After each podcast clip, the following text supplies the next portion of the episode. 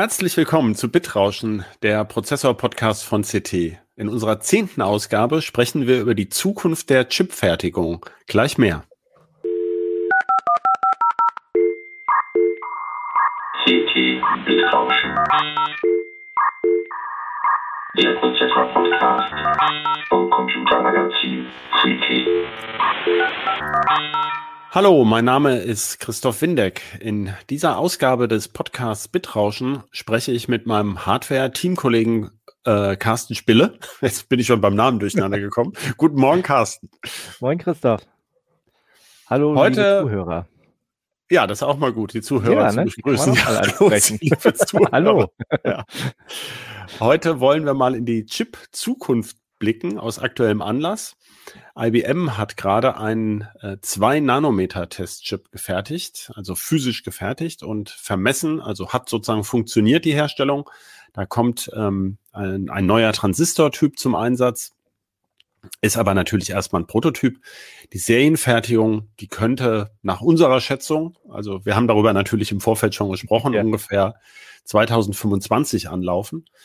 Ähm, vorher ist ja noch die 3-Nanometer-Fertigung geplant. Und ähm, ja, da wollen wir mal drauf gucken. Da gibt's nämlich mehrere überraschende Faktoren. Aber ich denke mal, wir fangen mal vorne an. Äh, Carsten, was ist denn momentan überhaupt aktuell an Fertigungstechnik? Deiner Kenntnis nach sozusagen. Ja, also das, was ähm, aktuell, sage ich mal, auch im Markt, im, im Massenmarkt verkauft wird, äh, sind aktuell bei ähm, den beiden größten Herstellern ähm, Intel und TSMC, beziehungsweise eigentlich muss man TSMC und Intel inzwischen sagen. Ähm, bei TSMC sind's, äh, ist es die 5-Nanometer-Technik, die sogenannte, und bei Intel, das klingt jetzt nach einem Riesenabstand, sind es 10-Nanometer-Chips. Genau. Du hast jetzt schon viele Sachen schon wieder reingepackt, neue Fragen aufgeworfen.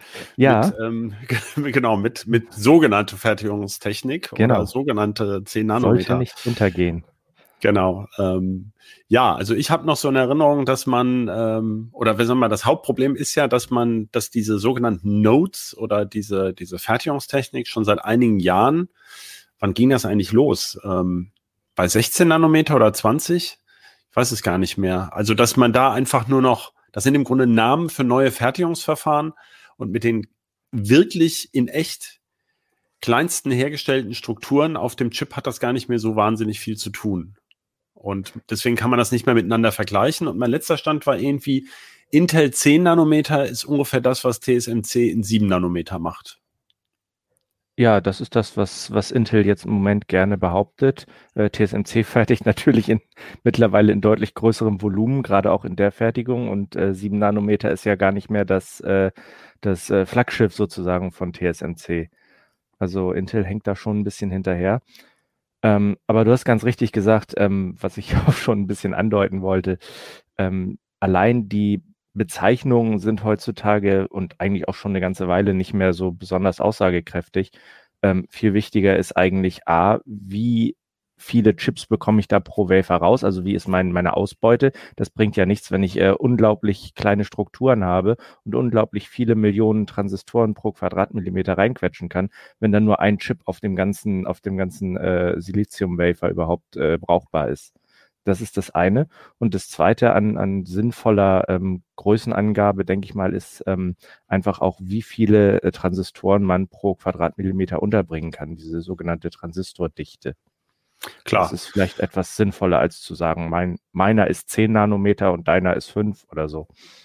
Obwohl in, ein in Körnchen Wahrheit ist ja dran, wenn man in sozusagen in der Logik des jeweiligen Herstellers bleibt, ähm, dann ist ja typischerweise so, dass ein neuer feinere Prozesstechnik, also von Intel der Schritt von 14 zu 10, bei TSMC von ähm, 7 auf 5, äh, dass dann auch tatsächlich mehr Transistoren draufpassen und tatsächlich auch ähm, Prozessoren oder auch ähm, System on Chips oder irgendwelche Logik-ECs, KI-Beschleuniger, Grafikchips erscheinen, die dann tatsächlich auch mehr können. Ne? Also es ist ja nicht so, dass es gar nichts bringt, das wäre ja Nein, zu nein. kurz gedacht, sondern Das ähm, das ist jeweils schon eine Verbesserung. Mhm. Man kann die bloß nicht mehr zwischen, zwischen verschiedenen Firmen so vergleichen direkt. Genau, und auch äh, innerhalb der einzelnen Firmen ist es manchmal etwas schwierig. Es sind Verbesserungen, da hast du völlig recht. Und äh, das sind ja auch teilweise Milliardenbeträge, die in diese neuen Fertigungen investiert werden. Das heißt, es sind auch Verbesserungen, die sich am Ende lohnen. Also nicht nur irgendwie so ein, so, eine, so ein bisschen Makulatur. Das macht Intel dann eher mit ähm, 14 Nanometer plus und plus plus plus. Und ähm, diese Verbesserungen sind schon signifikant, aber man kann jetzt zum Beispiel der, der Sprung von 14 auf äh, 10 Nanometer bei Intel hat angeblich einen Faktor von 2,7 bei der Transistordichte erreicht. Ja. Wenn ich mich da recht entsinne. Und das ist natürlich äh, ganz was anderes als, als nur der reine Zahlensprung von, von 14 auf 10. Da würde man denken, ja, da ist man dann vielleicht bei na, ungefähr zwei Dritteln der, der, der, ähm, der Fläche, die ein Transistor noch belegt. Ja, muss man vielleicht noch mal ganz kurz zur Erklärung. Also äh, es kommt schon auf die Strukturgrößen an. Also mhm. für die Performance des einzelnen Transistors wichtig ist ja die sogenannte effektive Gatelänge. Das heißt, da, da gibt's aber eine Menge zusätzlicher Tricks, da kommen wir später noch drauf, wie diese effektive Gatelänge ähm, tatsächlich dann verkleinert wird, sodass also der steuernde Strom den Schaltstrom umso toller beeinflussen kann und die Dinger dann schneller schalten oder effizienter oder weniger ähm, weniger Verluste haben. Das ist der eine Punkt. Aber Transistoren pro Quadratzentimeter oder Quadratmillimeter, ich glaube, wir sind mittlerweile bei sowas wie 200 Millionen pro Quadratmillimeter, ne? Irgendwie in der hm, Größenordnung. Ich glaube noch nicht ganz, ich glaube 100 Millionen. Ach, das war das, was IBM gesagt hat, ne? Ungefähr 330. Äh, genau, die äh, wollten das irgendwann demnächst mal in ein paar Jahren schaffen. Bei diesen zwei Nanometer-Chips eben. Ja, genau. genau. Richtig. Und da geht es ja darum, wie viele Transistoren oder letztlich auch Prozessorkerne oder riesige Caches kriege ich auf eine vernünftige Siliziumgröße. Mhm. Aktuelle Prozessoren sind doch typischerweise so um die 110 bis 200 Quadrat Millimeter, ne? Also in der, im ja, Bereich man, von ein bis so zwei Quadratzentimetern Siliziumfläche. Kann man das sagen, ja. ja also darum geht es sozusagen, möglichst viele, möglichst viele Transistoren äh, oder die Transistoren dicht zu packen, so dass ich ähm, sie einfach für den gleichen Preis, weil so, so ein Wafer-Durchlauf kostet ja immer ähnlich viel durch die ganze Fab, kriege ich sozusagen pro Wafer-Bearbeitung äh, leistungsfähigere Chips raus. Ähm, das ist irgendwie immer der, das ist ja der dahinterliegende Trick eigentlich. Ne? Genau. Obwohl so ganz gleicher Preis ist das nicht. Da wird natürlich für die äh, Bleeding Edge äh, Fertigungstechnik, also die, der, die Technologieführerschaft, da wird natürlich schon ein Aufpreis fällig. Und gerade jetzt mit dem Schritt zu äh, EUV, also der extremen ultravioletten Belichtung bei der Fertigung, da kommen auch nochmal die Amortisation dieser sauteuren Maschinen dazu. Ne? Ja gut, aber das mittelt sich ja dann raus. Also wenn das dann in, äh, diese Maschinen werden ja nicht weggeschmissen, nachdem man die Prozessoren jetzt gemacht hat, sondern in fünf Jahren fertigt man damit ja immer noch und hat dann, ähm, dann sind wir vielleicht eben bei der besagten 2-Nanometer-Technik und dann ist eben die heutige 5-Nanometer-Technik sozusagen die, die günstigere Standardtechnik wahrscheinlich. Genau, das heißt, ja. das ist also immer nur am Anfang, hat Richtig. man ähm, den, den äh, versucht man das zu amortisieren und deswegen baut man auch nur die Chips mit der allerneuesten Technik, bei denen sich das auch am meisten lohnt. Genau. Das ist ja, genau, wie jetzt eben gerade, was, was äh, konkrete Chips sind. Mir fallen ein von Apple A14 ist es, ne? Und der berühmte M1, der, mhm. der Intel-Killer sozusagen. Die werden jetzt ja, schon in genau. 5 Nanometer gebaut. Mhm. Ich meine von Huawei, die haben auch ein, zwei SoCs, bevor sie jetzt äh, quasi gecancelt wurden, mehr oder minder. Äh, Qualcomm, glaube ich, dieser Snapdragon 888, ja. der mit der chinesischen Glückszahl. Mhm. Ich glaube, das ist auch ein 5 Nanometer, oder? Ja, sollte. Ja. Also das sind die, die uns jetzt und irgendwelche KI-Chips sind, glaube ich, angekündigt, ne? Die An, angekündigt ist schon ganz, ganz viel, ja. ja. Aber klar, über kurz oder lang wird sich bei allem, was äh, was auf Fläche geht und wo die Margen entsprechend sich äh, gut gestalten, wird äh, eine möglichst äh, effiziente Fertigung angestrebt. Das ist einfach immer so. Ja, klar. Da, da ist ja auch keine Änderung in Sicht, dass da jetzt fundamental sich irgendwas dran ändert in nächster Zeit, sondern ist ja ganz typisch, dass ähm, diese großflächigen Chips, wo man sozusagen für die höhere Performance auch einen Aufpreis verlangen kann, ähm, eben zuerst da gebaut werden und später dann eben alle möglichen ähm, genau. Chips. Ja. Äh, bringt denn, wenn du jetzt bei den 5 Nanometer, wir haben es vorhin, glaube ich, angerissen, dann diese IBM, fang, ah nee, ich würde gerne noch was anderes klären. Ich fand mhm. es natürlich überraschend, dass IBM diesen 2-Nanometer-Chip jetzt ausgerechnet angekündigt hat. Ähm, die haben ja ein Forschungszentrum da im Bundesstaat New York, in Albany. Genau. In der Nähe ist diese große Global Foundries Fab. Ähm, mhm. Global Foundries hat ja auch ähm, Fabs von IBM aufgekauft. Äh, aber IBM gehört ja nicht, fertigt ja gar keine Chips mehr. Also die haben ja genau. ihre Fabs eben, wie gesagt, an Global Foundries ja. verkauft. Dann gibt es unter den führenden Fertigern noch, äh, also TSMC hast du schon erwähnt. Mhm. Intel hängt ein bisschen hinterher und dann gibt's noch ähm, die Fertigungssparte von Samsung, ne? genau. Samsung Semi. Und sonst kann ja niemand unter 14 Nanometer oder 12 Nanometer fertigen derzeit. SK also, Hynix, meine ich, ist auch äh, zumindest dabei, jetzt auf 7 Nanometer umzustellen. Das ist aber DRAM, ne? also ist Speicher. Das ist größtenteils DRAM, ja. Weil das ist ja auch nochmal was, gut, das, ich würde sagen, das stellen wir mal hinten an. Bei, bei Speicherchips sieht es ja ein bisschen anders aus als bei den sogenannten Logikchips und Prozessoren. Ähm, aber ähm, ja, wie, wieso forscht IBM da noch dran?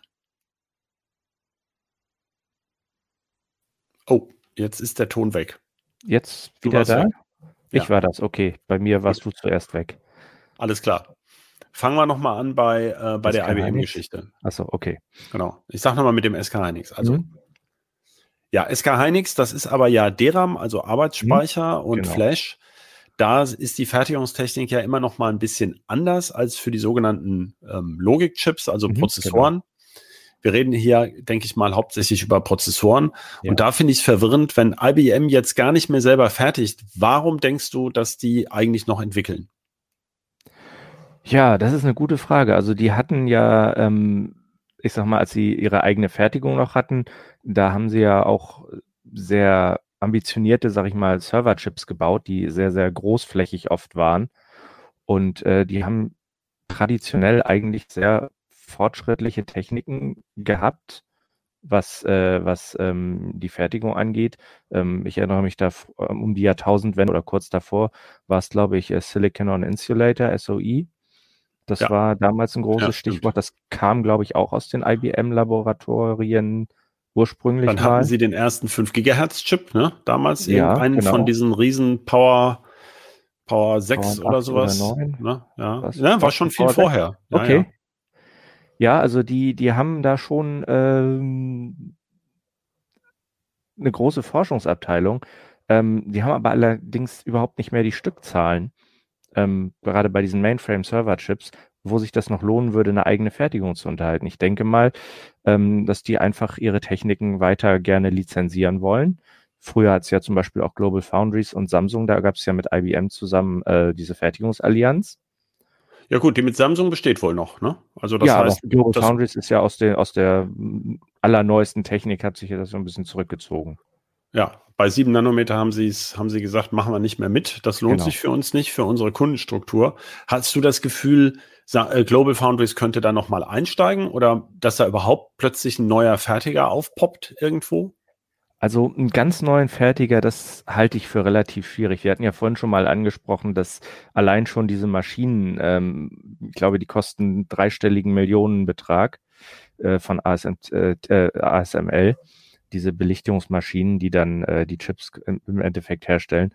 Und dazu kommen die Reinräume, die riesigen Fertigungsanlagen und all das. Also da ist man, ich weiß nicht, wenn man sowas von Grund auf neu aufbauen wollte, eine Fabrik, da ist man sicherlich bei einem zweistelligen Milliardenbetrag inzwischen. Umrüsten geht vielleicht für einstellige Milliarden, aber da sehe ich halt nicht, wo jemand A, dieses Geld auf einmal hernimmt. Die wollen ja auch Geld damit dann verdienen, das muss sich ja rentieren. Und wo sie dann vor allen Dingen auch das Personal herbekommen, was äh, das quasi so aus dem Boden stampfen kann. Also ich sehe da eher, dass Global Foundries eventuell vielleicht nochmal einsteigt. Die haben ja zumindest äh, Personal und, und ja, grundlegende Kapazitäten, auch, auch äh, die ganzen Fab-Gebäude haben sie ja. Das gibt es ja noch. Da stehen halt nur nicht mehr die allerneuesten Maschinen drin, aber die Reihenräume sind ja vorhanden. Also es bleibt sozusagen es äh, weiterhin zumindest auf absehbare Zeit bei dieser Zuspitzung auf ähm, diese Dreiergruppe ähm, TSMC äh, Samsung und Intel, die als einzige diese allermodernsten Fertigungsverfahren anbieten. Ja, also würde ich, würdest du denken, würde ich im Moment so sehen, ja. Also ich sehe da jetzt nicht. Ja, ja, ja mir geht's ja nur darum, dass, Genau. ähm, dass man das nochmal festhält und Ja. sagt, ähm, ja, da ist ja nicht so, dass da plötzlich einer ankommt und sagt, so, ich kann es jetzt noch toller, weil wir lesen ja oder wir schreiben ja, ähm, wir sind ja die, die es oft auch schreiben, aber wir lesen natürlich mehr, als wir schreiben, ähm, über äh, neue Fertigungsverfahren und neue Mhm. Ideen und ganz neue Techniken. Aber letztlich gibt's nur drei Firmen auf der Welt, die das überhaupt umsetzen werden. Also wenn die das nicht anbieten, dann wird das eben auch nicht kommen auf absehbare Zeit. Ne? Genau. Insofern ist es ja schon eine, eine, eine, das muss man ja einordnen, dass man sagt, wenn IBM das anbietet, wer wird das dann fertigen? Ähm, ich habe letztens im Bitrauschen ähm, auch darauf hingewiesen, Intel will ja dieses Auftragsfertigungsmodell jetzt umsetzen, Mhm. auch um sozusagen ähm, die Fabs besser auszulasten, die sie bauen müssen für diese aberwitzigen Beträge. Sie schielen ja auch auf Fördermittel. Ich meine, das tun ja alle.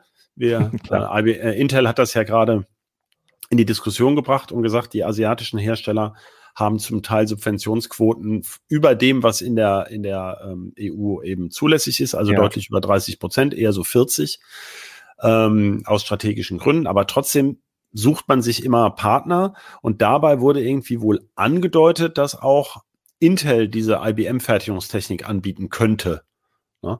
Also Ja, also die, die wollen ja sowieso von ihrem Modell weg. Also die hatten ja mal, solange das noch gut lief, hat das für sie ja super funktioniert.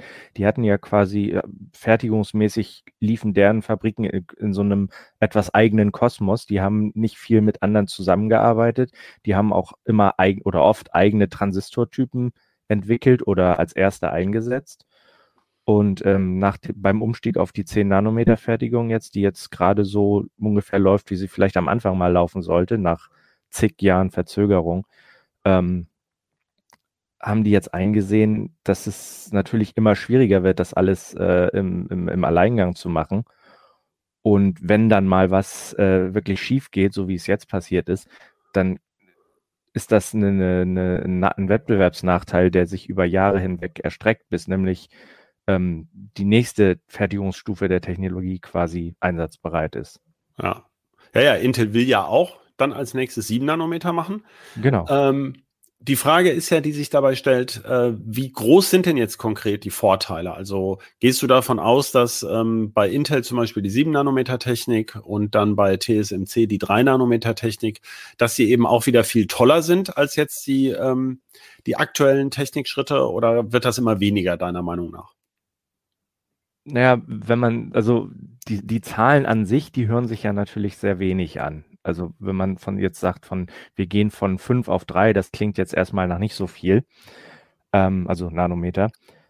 Aber da kommen ja immer noch andere Dinge hinzu. Ähm, zum Beispiel geht es bei der 3-Nanometer-Technik ja auch schon darum, nicht nur diese EUV-Belichtung zu machen, sondern das vielleicht auch noch mit äh, High Numerical Aperture zu verbinden, um dann wieder weniger, ähm, weniger Belichtungsschritte zu brauchen, wenn ich das richtig verstanden habe. Und äh, insofern wieder komplexere Chips mit höherer Ausbeute zu fertigen. Also da spielen sehr, sehr viele Faktoren mit rein. Nicht also nicht diese bloß eine. diese eine, diese eine Zahl sozusagen. Das ist meine Ansicht, ja. Also, und da sind natürlich sind es dann auch äh, Sachen wie, was für ein Transistortyp ähm, machen wir auf dieser, auf dieser neuen Technologiestufe dann.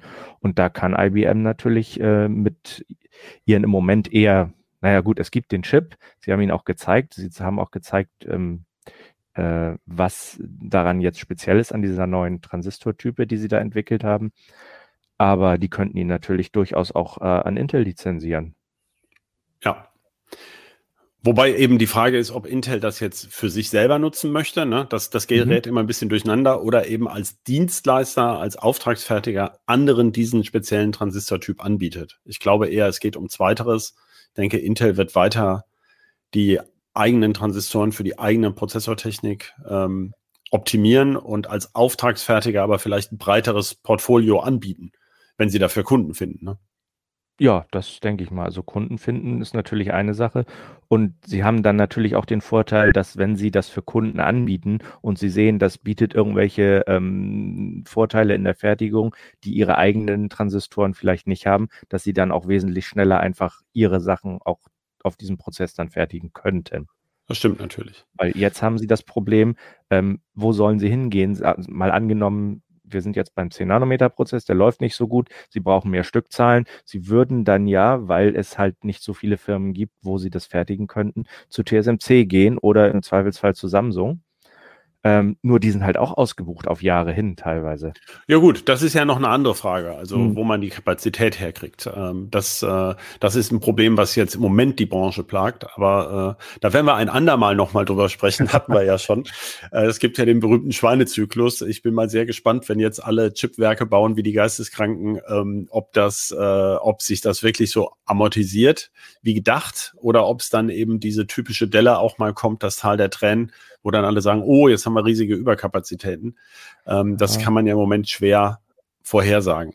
Mir geht es ja, jetzt eher um die Technik. Ja. Ähm, ein, ein Aspekt, den wir noch nicht besprochen haben, sind ja die sogenannten Chiplets oder die, die, mhm. ähm, die Kombi-Chips. Das heißt, was in den letzten Jahren sich ja gezeigt hat, ist, dass es gar nicht mehr so wichtig ist, äh, also dass man nicht mehr den gesamten Chip mit derselben Fertigungstechnik oder den gesamten Prozessor oder das, das gesamte Halbleiter-Bauelement mit derselben mhm. Technik fertigen muss, sondern mehrere Chips zusammensetzt, sogar aus unterschiedlichen Fabs. Gibt es ja ein prominentes ja. Beispiel, was viele unserer Zuhörer kennen, nämlich den äh, AMD Ryzen, der aus mehreren mhm. Chiplets besteht. Das IO-Chiplet hier von Global Foundries, eben mit 12 oder 14 Nanometer Technik und von TSMC dann die eigentlichen Prozessorkerne äh, mit 7 Nanometer. Ja. Wobei man nochmal genau sagen muss, dass es bei den Mobilprozessoren ja anders ist. Die sind nach wie ja. vor sogenannte monolithische Designs, haben mhm. aber auch weniger I.O. und sind dann komplett in 7 Nanometer. Äh, aber worauf ich hinaus will, ist diese Technik, mehrere Chips in einem Gehäuse zu kombinieren. Die ist ja, kann man jetzt sagen, etabliert. Ne? Also zeigt sich, dass das in ja. Abermillionen Stückzahlen läuft. Das funktioniert auf einfache Weise seit mindestens 2015, ja. Ja, und ähm, ja, ist auch bezahlbar sozusagen, selbst für so ein Massenprodukt wie, wie so ein Ryzen. Ähm, ja. Äh, äh das, das muss also kein 10.000 Dollar Prozessor sein, nee, sondern das geht auch schon bei unter 100 äh, Euro los. Äh, ja, was bringt das konkret? Ich meine, ich muss ja trotzdem, ähm, ich muss ja trotzdem die, um diese von diesen neuen also um auf immer höhere Frequenzen zu kommen oder immer größere Caches zu haben, brauche ich ja Transistoren, die bei gleichem Energieverbrauch schneller schalten oder mhm. äh, die sich viel dichter packen lassen. Das ist ja immer der Witz genau. bei dieser ganzen, ja. bei diesen ganzen Verbesserungen.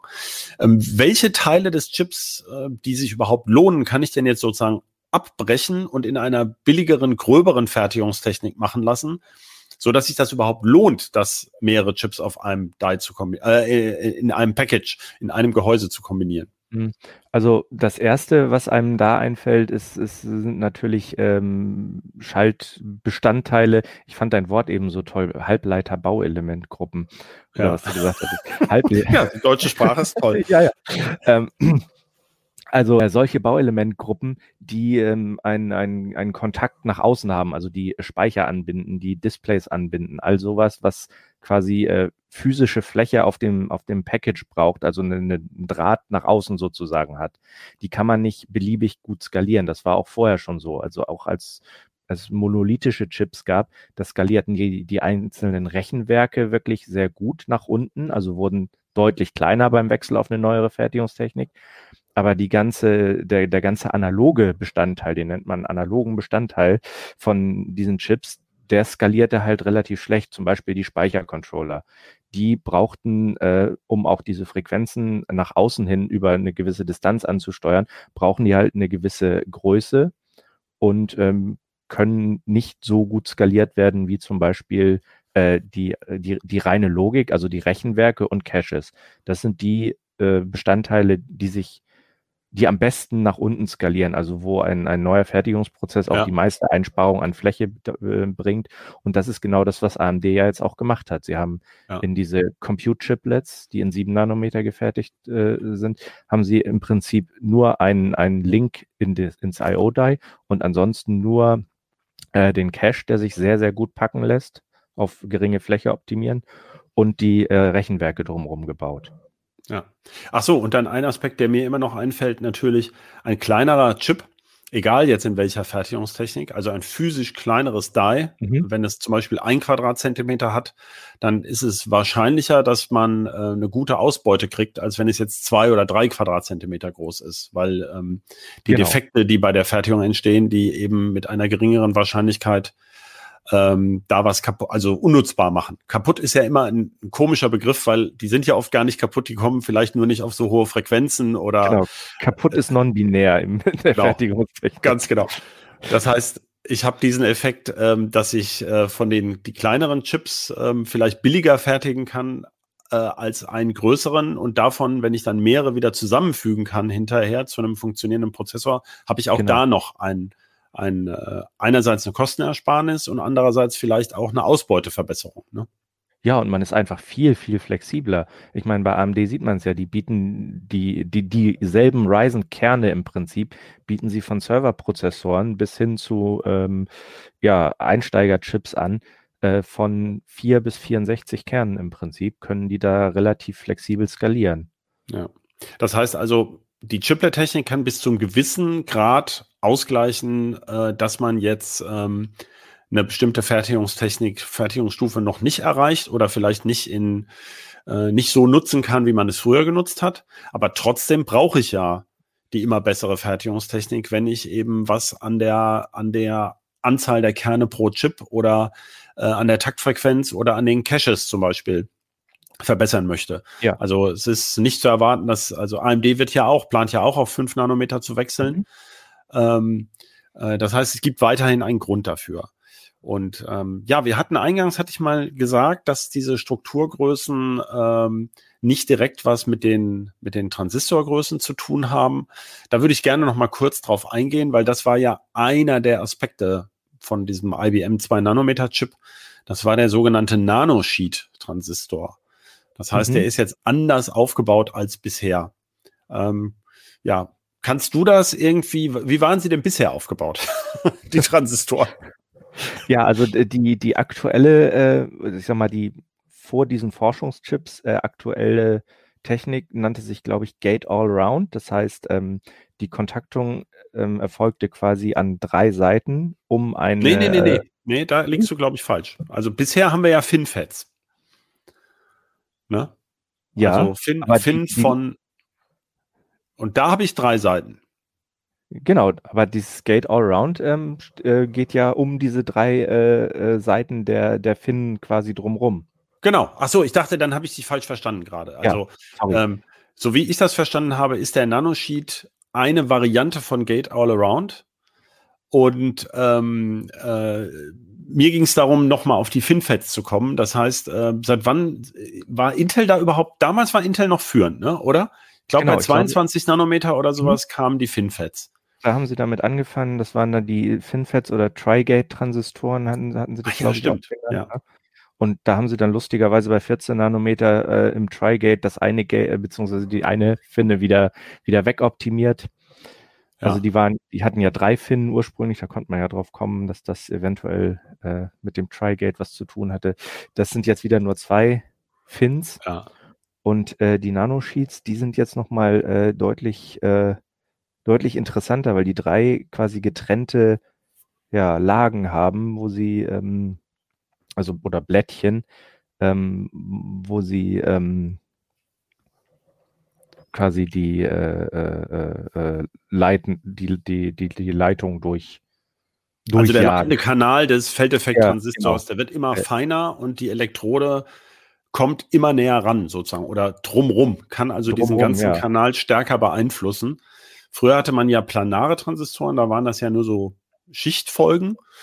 Und dann, mhm. ähm, wenn die, die steuernden Elektroden, äh, die steuernde Elektrode sozusagen nur einen kleinen Teil, es geht darum, möglichst viel Volumen zu durchdringen mhm. mit dieser Steuerung, damit eben der Widerstand sinkt und das möglichst schnell, denn ähm, äh, daher kommt halt die hohe Schaltfrequenz. Ne? Je, je, ja. ähm, je schneller der steuern kann, umso höher kann man ihn natürlich am Ende takten. Und ähm, ich finde das immer total schwierig mit diesen, ähm, es ist ja nicht jeder einzelne Transistor wirklich genau so aufgebaut. Also äh, die, die, die, man hat immer den Eindruck, die Firmen erzählen nur die Hälfte oder nur einen Bruchteil. Ich glaube, Aber ich glaube, sie erzählen halt immer, sie erzählen halt immer das technologisch Spannendste und was in der Fertigung dann wirklich in so einem Prozessor zum Einsatz kommt.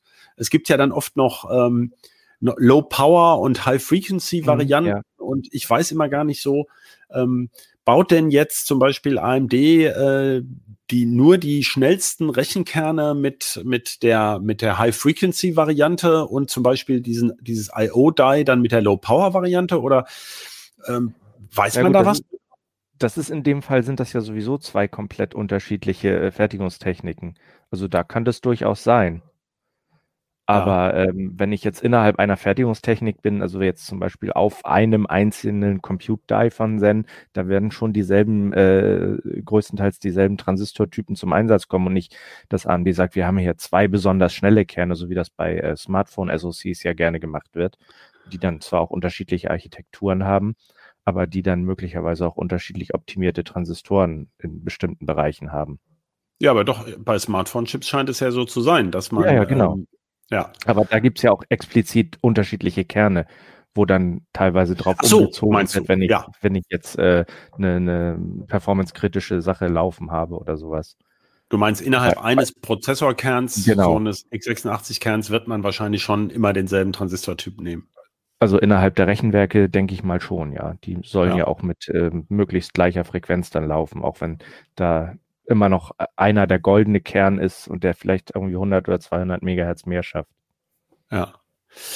Ja, das heißt, es geht also um sehr viel mehr als nur diese, diese ähm, Strukturgrößen, diese, diese, ja. wie soll man sagen, diese Fertigungsklasse, könnte man ja vielleicht sagen. Ne? Also, mhm.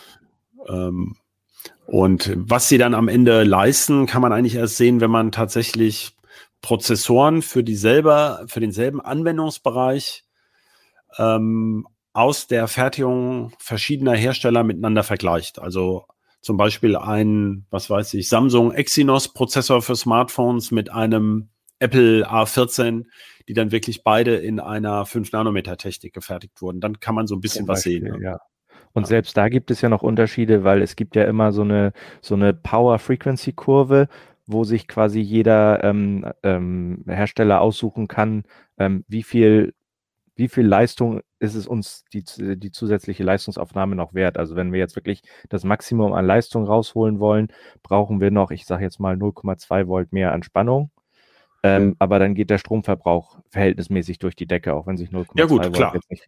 Ne, und selbst da kann man noch sehr viel auf der, der Klaviatur der Feineinstellungen herumspielen, sodass so eine wirkliche äh, Apple-to-Apple-Vergleiche sind da ein bisschen ja, gehen vielleicht wirklich nur von Apple to Apple. genau. Ein schönes Schlusswort, genau. Wir sind nämlich so langsam, äh, wir sind eigentlich schon jenseits der üblichen Zeit und äh, das ist ein Thema, da müssen wir uns vielleicht nochmal äh, Einzelaspekte rauspicken in Zukunft äh, und äh, jedes einzelne Blättchen des Nanosheet-Transistors einzeln besprechen und überlegen, welches, welches Spezialmaterial da jetzt zum Einsatz kommt. Ähm, trotzdem ein schöner Überblick und äh, also auf jeden Fall ist es ja offenbar so, dass diese Fertigungsverbesserungen etwas bringen, aber es sehr schwer ist, direkte Vergleiche zu ziehen und ähm, äh, bisher hatte man jedenfalls das Gefühl, dass sich das ja zumindest für die Chip-Hersteller sehr gelohnt hat. Die liegen ja weitgehend im Plus und Chips sind knapp. Also die, mhm. die Halbleitertechnik scheint so grob in die richtige Richtung zu steuern. Ähm, ja, damit würde ich, oder hast du noch irgendwas, was du gerne unterbringen möchtest? Ach, wir sind ja jetzt eh schon über die Zeit. Das machen wir dann beim nächsten Mal, wenn es um genau. Halbleitertechnik geht, oder? Alles klar. INA oder sowas, ja. solche Geschichten. Auch spannend, sehr spannend. Gut, dann kommen wir hiermit zum Ende. Ich bedanke mich äh, fürs Zuhören. Äh, danke an dich, äh, Carsten, und an danke unseren auch. Producer Johannes. Und äh, für Feedback haben wir die E-Mail-Adresse bit-rauschen.ct.de. Ja, tschüss und bis zum nächsten Mal. Tschüss. Thank